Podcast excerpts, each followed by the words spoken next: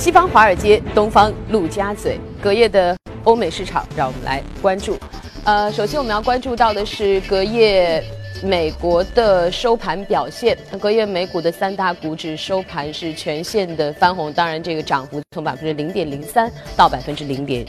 三二，背后有哪些消息值得关注？我们来连线一财驻纽交所记者葛威尔，葛威尔你好。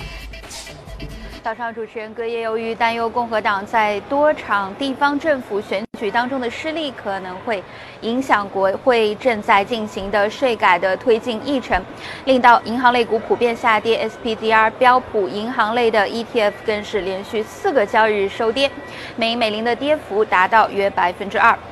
民主党候选人分别在重要的新泽西州和弗吉尼亚州州长的选举当中胜出，这进一步让华尔街担忧，在2018年美国将会举行的中期选举当中，民主党是否能够反转目前美国国会两院均由共和党所执掌的局面。而这对于银行类股，特别是大银行来说，绝对不是一个好消息。毕竟，民主党一贯的主张是不能够放松对金融机构的监管，而共和党则希望能够。放宽在次贷危机之后所实施的多德富兰克林法案，而在个股方面呢，关注到月后继坟社交软体 Snapchat 的母公司 Snap 在周二盘后公布财报，显示上季度每股盈利十四美分，较预期好出一美分。不过营收及日活跃用户均不及市场预期，令其股价暴跌。虽然呢，在隔夜盘前传来消息说呢，腾讯入。股 Snap，并且持股比例达到约百分之十，一度令其跌幅缩窄，但是午盘之后呢，跌幅继续是扩大至约百分之十八。公司的 CEO 也承认，Snap 需要重新设计自己的 APP，以便于用户使用，并且是吸引更多年龄层较大的用户进入它的这个 APP。UBS 的分析师将 Snap 的评级从中性调降至卖出，目标定价从十二美元调降至七美元。分析师认为，似乎 Snap 的管理层对于企业的发展路径比华尔街分析师此前预期的还要不明确。主持人。好的，谢谢葛威尔。那下面我们再来看看欧洲三大股指的收盘表现。欧洲三大股指隔夜收盘是涨跌互现，法国 CAC 四零指数下跌百分之零点一七，德国 DAX 和英国富时都分别上涨百分之零点零二和百分之零点二二。背后哪些消息值得关注？我们来连线一财驻伦敦记者薛娇。薛娇，你好。好的，主持人，周三美国税改计划可能推迟的消息打击了投资者的信心，导致欧洲金融板块跟随隔夜的美股一路走低，打压了欧洲主要股指的整体走势。截至收盘，欧洲斯托克六百指数小幅的下跌百分之零点零五，报三九四点四五，这也是该指数本周连续第二天下跌，较上周创下的近一年来的收盘新高点位继续的回落。值得注意的是，斯托克六百银行业指数盘中一度下跌约百分之零点九，触及了两个月的新低。随着欧元区企业三季报接近尾声，汤森路透社最新的统计显示，欧洲企业的三季度收益录得了百分之五点六的增长。欧元区好于预预期的经济复苏步伐，也令投资者更有信心增持欧元区的股票。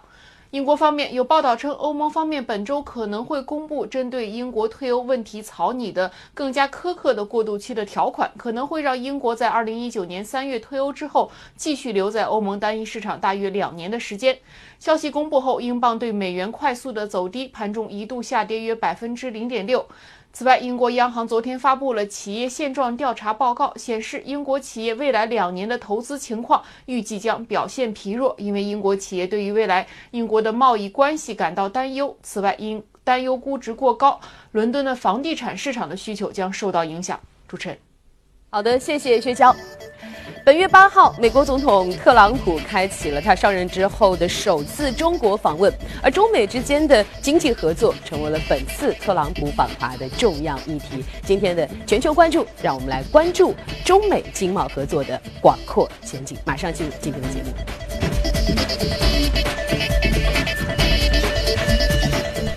那今天呢，来到我们节目当中依然是我们的老朋友邱杰，欢迎邱杰。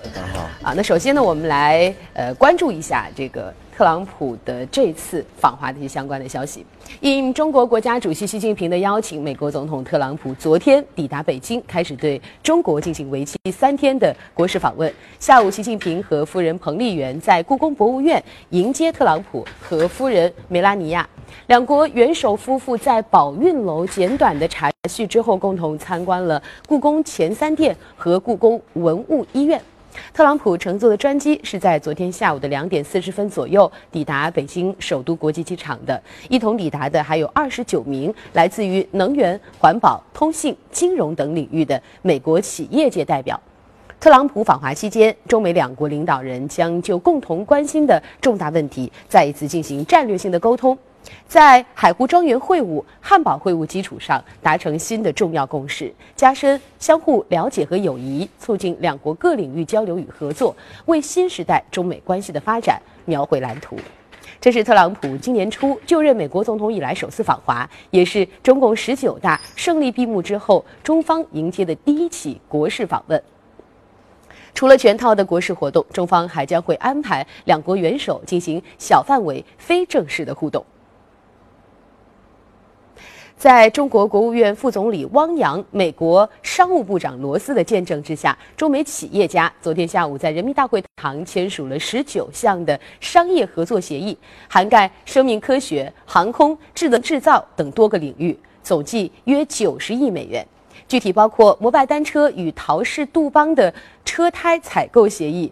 霍尼韦尔与东华能源的乙烷脱氢装置项目协议，与春秋航空的 A 三二零组件服务协议，神华集团与卡特彼勒的战略合作协议，中国大唐与通用电气的项目合作协议等。另外呢，京东承诺在未来三年内购买超过二十亿美元的美国商品，其中就包括采购超过十二亿美元的美国牛肉和猪肉。汪洋笑称，昨天的只是暖场，好戏还在今天。罗斯称呢，交易呢将会有待美国外国投资委员会的审批，更多的交易将会在今天公布。阔别中国市场十四年之久的美国牛肉，在今年夏天重返中国消费者的餐桌。美国金融巨头摩根大通今年获得中国银行间债券市场的债券承销和结算代理业务的资格。贸易和投资双轮驱动的中美经贸合作正在拾级而上，勾勒出互利共赢的新图景。观察人士认为，作为中美关系的压舱石和助推器，不断深化的经贸合作既造福两国，也惠及全球。今年六月，中美两国政府就美国牛肉重新进入中国市场达成一致。九月初，美国首批十五吨海运冰鲜牛肉从上海入境中国，标志着美国牛肉开始规模化向中国出口。美国牛肉重返中国市场，只是中美经济合作百日计划达成的早期收获成果之一。自今年四月中美两国元首海湖庄园会晤以来，中美双方在全面经济对话框架下推进经贸合作的举措已取得令人瞩目的进展。百日计划实施期间，美国液化天然气输华政策障碍开始破冰，中国批准美方五项生物技术产品申请，中国熟制禽肉输美以及有关金融申请逐步落实。从多种双边对话机制到战略与经济对话，再到全面经济对话，近年来中美双边经贸关系变中求进，不断迈向新领域。分析人士指出，随着中美经贸交织面和交融程度持续扩大和加深，一些新的利益交汇点也在不断涌现。未来双边经贸合作仍有巨大潜力可以挖掘。例如，美国在基建领域寻求巨大，中国具备资金、技术和经验优势，两国合作空间巨大。据中方统计数据，一九七九年中美之间的贸易额仅为二十五亿美元，而这一数字到二零一六年已达五千二百四十三亿美元。目前，美国是中国最大的出口市场，而自中国加入世贸组织以来，二零一六年美国对华出口比二零零一年增长百分之五百，中国已成为美国最大农产品出口市场。经贸规模的扩大带动了双边投资往来。美中关系全国委员会和荣鼎集团的联合报告显示，截至二零一六年年底，中国企业在美直接投资存量约一千一百亿美元，累计为美国创造十四点一万个直接就业岗位。不断扩大的经贸合作，让两国利益融合加深，相互倚重增强。中美经贸关系已形成你中有我，我中有你的深度交融格局。如今，从蒙大拿的牧场主到德克萨斯的棉农，从华尔街的银行家到底特律轴承厂的工人，从中国成千上万的企业到数以亿计的消费者，中美双方都在分享经贸合作的红利。中美是全球最大的两个经济体，经济总量接近全球的百分之四十，货物出口占全球的四分之一，对外投资和吸收外资分别占全球的百分之三十。中美经贸关系的走向不仅影响两国经济发展，也事关全球贸易投资增长和世界经济走势。在全球经济新格局之下，中美合作对促进世界繁荣具有重要意义。今天。全球许多和经济相关的多边话题，离开中美合作都无从谈起。此外，国际经济治理架构的改革也离不开中美两国的合作。专家指出，中美合作的外溢影响不局限于产业链和贸易领域，还涉及金融稳定和全球信心。中美加强经贸融合，将给世界经济可持续增长注入巨大动能。根据彭博的消息，美国官员称，美中两国将会签署高达两千五百亿美元的协议。根据《华尔街日报》的报道，这次特朗普访华，中美之间的其他合作意向书和协议将会围绕航空、液化天然气和大豆等领域。这些交易将会彰显两国贸易关系所出现的进展。另外，有知情人士称，高盛和中国投资有限责任公司拟联手设立一个规模数十亿美元的基金，为中国的巨额主权财富基金投资美国制造业及其他行业提供帮助。好，那接下来呢，我们和这个邱姐来聊一聊咱们这次特朗普总统的访华哈，这也是我们十九大之后的第一次啊，这个国际元首的呃访华。那其实我们刚才一直在说，呃，其实。这几年关于中贸关系这个话题，其实大家一直都在讨论哈。你如何来定义目前中贸关系的一个现状？目前的现状其实就是还是蓬勃的发展，挺好的。那么状态也不错。那么从两国就特别是从中美两国这个经济贸易额来看的话，啊，不论是货货物贸易还是这个服务贸易，都是在稳定增长的。而且啊，这一次要签这么多。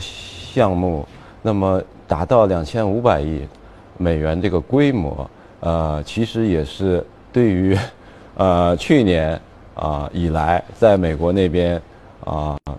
媒体报道的比较多的啊，可能中美要打贸易战啦，可能这个就是就是说啊，特朗普总统他的竞选团队啊，他的这个呃策略师对于中国的这个贸易逆差。这个非常不满啊，什么这些，我觉得这些应该就是应该慢慢的就消退了这样的声音，因为我们实实在在的看到，是吧？这个贸易的数字摆在那里啊，那么去年的规模达到了五千五千五千九百多亿，大概中美贸易。嗯。那么而且我们发现就是比较呃明显的特征就是我们对它的服务贸易本来也是。逆差就是我们进口的美国服务贸易比较多，那么而且这个服务贸易方面呢，是在随着中国市场的开放，是在不断的呃对美国公司进这个扩大的，而且我们对它的呃逆差越来越多。那么在呃实物实物的这个领域呢，比如说像农产品，这个是传统的我们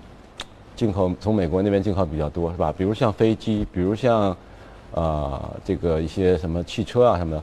那么呃，实物实物贸易领域呢，我们对它的顺差实际上是也是在逐渐的下降收窄的。我觉得如果双方能够呃呃互相继续的这种平等互利的话，那么再过个可能过个十年七八年，那么这个呃。中国对美国的贸易顺差这个问题可能也就不是问题了，那么可能就会比较平衡了。那么，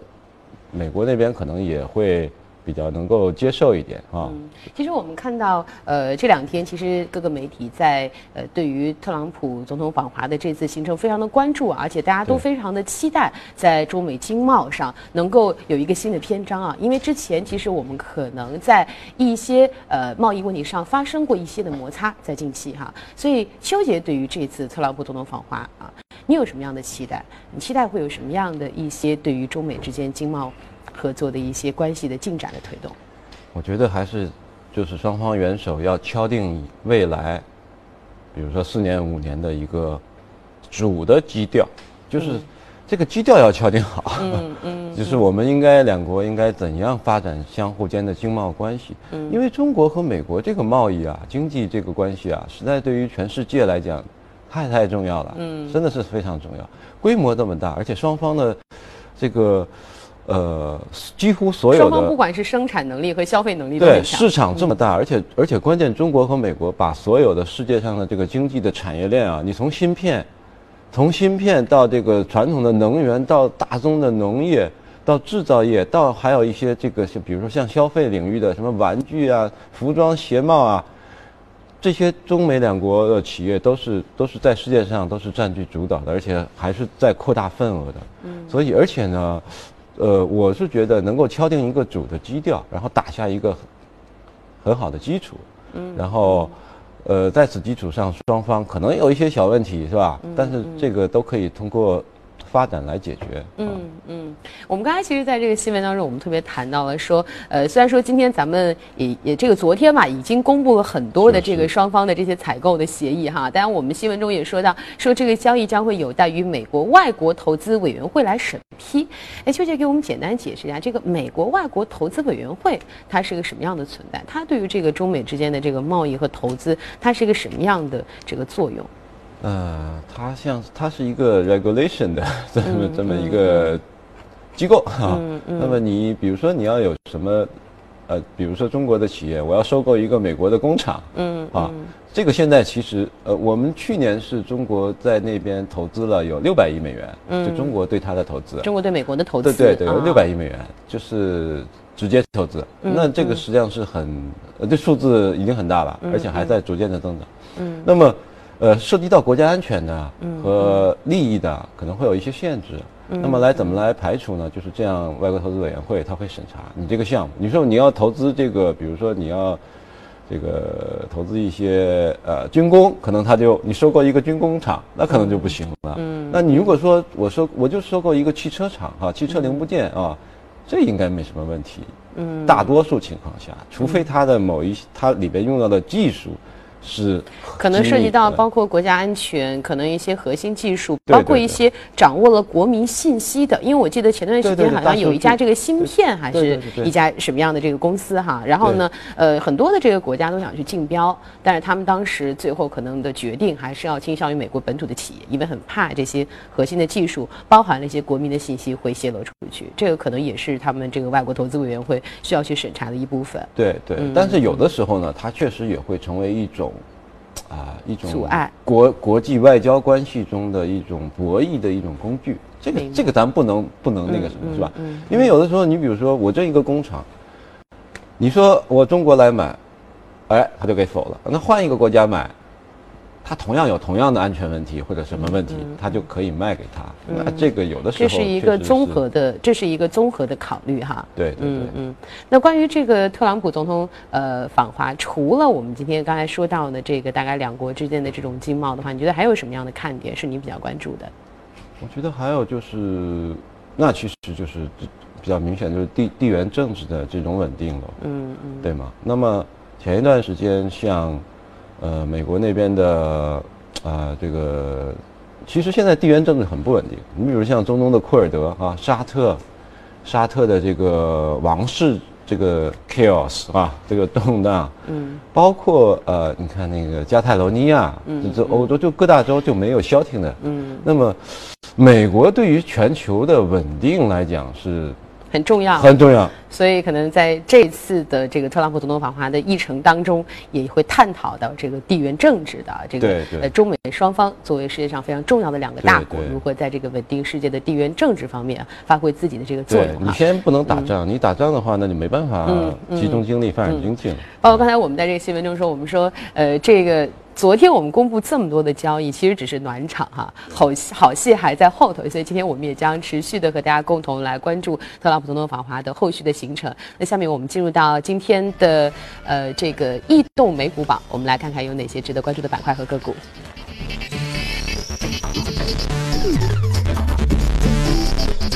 呃，在板块方面，消费品科技、健康管理、联合企业和公共事业。是排名比较靠前。我们再来看个股，有基础房屋材料、教育培训、房屋及伤亡险、应用软件和药品制造方面的个股啊，涨幅都非常的惊人。那我们所今天关注到的叫 Planet Fitness，是一家健身的公司啊，上涨了百分之十七点三五，目前股价是报三十点三。就对这家公司，今天我们有哪些值得关注的点？它可以想象为啊，其实就可以理解为啊，它的模式就可以理解为，这个健身房领域的，就是就是一个健身房领域的麦当劳、肯德基，啊，这怎么来理解？就是我我就是加盟嘛，特许加盟嘛，啊，对吧？你你你你有厂，你想你你你想加盟可以按照我的这套标准，对吧？按我有一套标准，那么你加盟跟我签协议，然后付给我这个 royalty 啊，或者那个 license fee、franchise fee，这个这。就它就是这样一种模式，它主要就是说我自己有店，那个门店啊，这个健身房、健身中心，然后我还有一大部分是那个加盟的，啊，你跟我签代理协议，那么另外一块业务就是我卖设备、卖器材，这个跟麦当劳是一样的，你加盟进来了，开一个这个店哈，但你的餐厨设备可是要用我的，是麦当劳的，是吧？他这个也是，你加盟进来了，你器材要从我这里买。维护什么都要从都要都要问我来买，嗯，所以它的主主要的板块就三个，一个是加盟，一个是自自营店，再一个我卖这个运动器材，嗯，那么它现在在四十八个州，加上加拿大，加上呃波多黎各、多美尼加这些地方，它一共有一千三百六十七家店，嗯，那很很庞大了，然后它的市值能到十五亿美元，嗯。也不错了。嗯，然后我好奇的是，就是说，呃，一个一个品牌或者一种样态，一种商业的样态，它要能够做到加盟，是它在每一个个体上都做得非常的好，那别人才会愿意来去加盟你。那么这家健身房它有什么与众不同的地方？就是它可以去来去做这样的品牌授权和加盟，比如说它的管理，它的这个呃健身器材，它的私人教练，就是它的特色在哪里呢？这个说实话，具体我也不是特别清楚。那么。我觉得健身中心这种这种呃服务吧，其实像我们国内也很多。那我觉得还是它是靠文化，还有它的教练的水准，我觉得来吸引人，对吧？你教练水平高，服务的好，大家口碑啊，这个靠口碑。还是品牌啊？对，可能这些年积累下的一些细节上的。对对对，他的用的器材，你说大家。你用这个跑跑步机，我也用这跑步机，对吧？你这个瑜伽垫儿，我也这个瑜伽垫没错。去去，同样一条街上可能有两三家。所以我刚才就好奇嘛，那你能占领四十八州、四十八个州哈，这么多个门店，那你总归得有一些跟别人不一样的地方。它它在美国不算大的，但是呢，但是它的增长是可以的，它增长都是啊百分之二十啊，就收入啊。嗯。然后它为什么昨天大涨？因为它昨天晚上公布了三季报，三季报它的营收也好还是。呃，营收接近一个呃，接近一个亿了。然后那个呃，每股收益十九美分，也是大大的超出街上的那个预期了。嗯嗯。所以他在这个行业里，其实还是很不容易的。而且尤其考虑到就是什么呢？那个。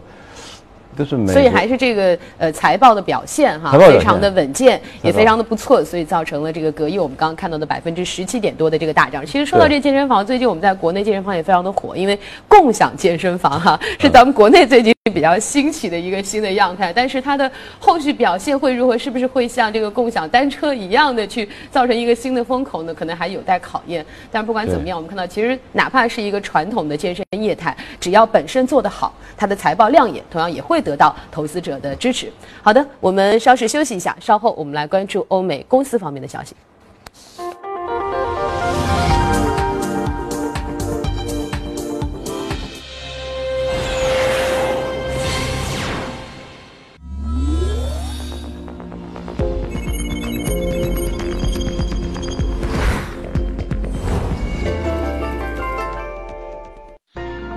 纯享人生由你我带冠名播出。越懂得欣赏，越被人们欣赏；越懂得放下，越收获的更多。从仰视到平视，从精彩到多彩，商业大有可观，商业大有可观，生活小亦精彩，生活小亦精彩。敬请关注每周日晚八点第一财经，我的纯享人生。纯享人生由你我带冠名播出。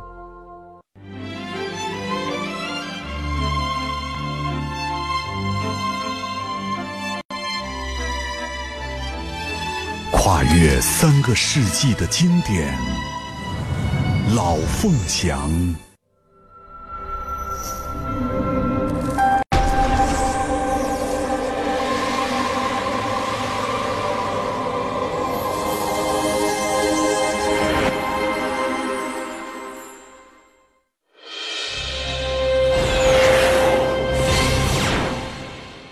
好，我们来关注一下公司方面的消息。腾讯入股月后积分母公司 Snap，占股比例大约在百分之十。Snap 周三呢向美国证券交易委员会提交的文件显示，二零一七年十一月，腾讯控股通知 Snap 称，腾讯及其子公司通过公开市场购入了一点四五八亿股 Snap 的股票，是无投票权的 Class A 普通流通股。法国百货公司老佛爷八号发布了新闻公报，说呢，未来数月公司将在法国境内的分店推广微信支付。公报说呢，今年九月二十五号起，该公司位于巴黎奥斯曼大道上的旗舰店和旗下位于巴黎市政厅附近的百货公司已经接受了微信支付，这就使得老佛爷成为欧洲和法国首个提供这一个服务的商场。另外，受益于中国市场的回暖，法国奢侈品巨头爱马仕三季度的业绩加速增长。爱马仕周三发布的财报显示，三季度营收同比增长百分之十一点三，至十三点四亿欧元；二季度同比增长百分之八点三。财报公布之后，爱马仕早盘涨幅超过百分之一，其中呢，亚洲地区的销售额在三季度增长了百分之十点九，这主要得益于中国市场的大幅增长。近年来呢，中国加大了反腐力度，打击了整个奢侈品行业的销售。但是今年，爱马仕和其他奢侈品巨头已经从复苏当中受益。有消息称呢，苹果在 iPhone 十上完成了一次突破之后，现在又将目光对准了增强现实领域。苹果计划在2019年发布一款增强现实头戴设备，并且最早将在2020年开始出货。据了解呢，与目前大部分的虚拟现实头显设备用智能手机作为计算引擎和显示屏的方式不同，苹果的这款增强现实设备将拥有独立的显示屏。并且还内置了处理器和操作系统。AT&T CEO 史蒂芬森周三表示呢，公司无意出售所持有的 CNN 的股份，即使司法部要求公司这么做。那么稍早前有报道说呢，美国司法部要求 AT&T 出售手中持有的特纳传媒股份，其中呢就包括了 CNN 和 Directv。作为换取其放行 AT&T 八百五十亿美元并购时代华纳的条件，猎豹移动周三宣布与今日头条所属的北京字节跳动科技有限公司在个性化内容和社交直播领域达成战略合作协议，成立内容出海战略联盟，一同为全球用户提供丰富多元的内容娱乐产品及服务。那与此同时呢，今日头条将以八千六百六十万美元收购。猎豹移动旗下新闻聚合平台 News Republic 互享资源。小学课外数学教育服务提供商四季教育周三晚间正式登陆美国纽交所，发行价格十美元。经过撮合交易，该股在北京时间二十三点十五分左右开盘，开盘涨幅百分之二，在涨幅扩大到接近百分之七之后迅速跳水，最终报在每股九点五美元，下跌百分之五。搜狗将于美国东部时间十一月九号在纽交所挂牌交易，拟融资五点四亿美元。在本次 IPO 当中，搜狗将发售四千五百万股美国的存托凭证，这代表了四千五百万股 A 类普通股。每一股美国存托凭证都拥有一股 A 类普通股的相应权利。那搜狗目前预计的 IPO 价格在每股美国存托凭证十一到十三美元之间。好，公司方面的消息呢就到这里。以下进入今天的美股放大镜。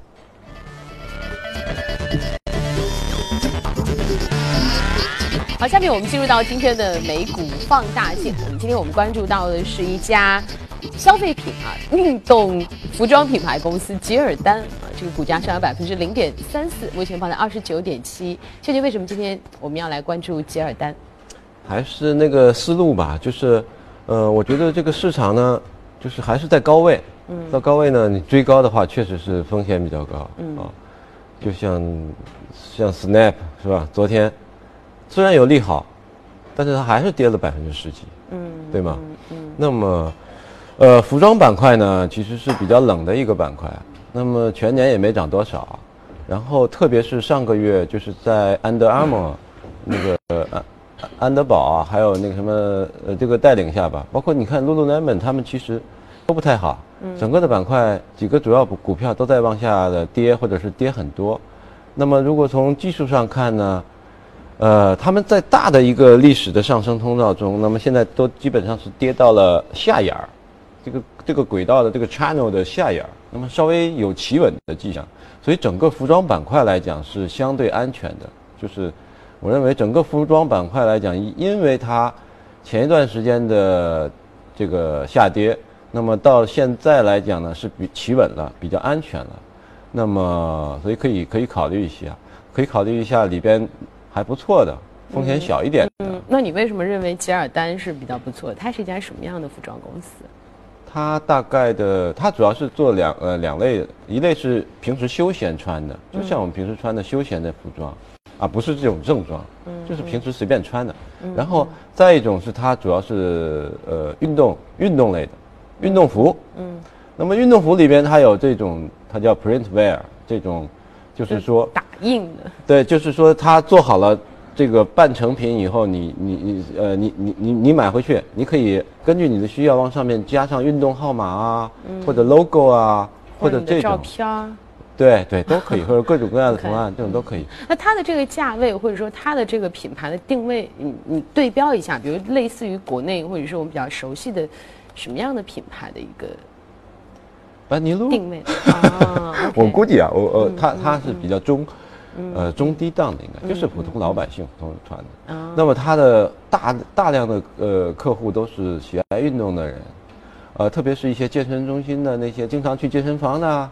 或者是运动队、运动团队，我棒球队啊、橄榄球队、冰球队，好多队伍都是就是因为美国这种队伍。组织业余的学校里的大学的特别多，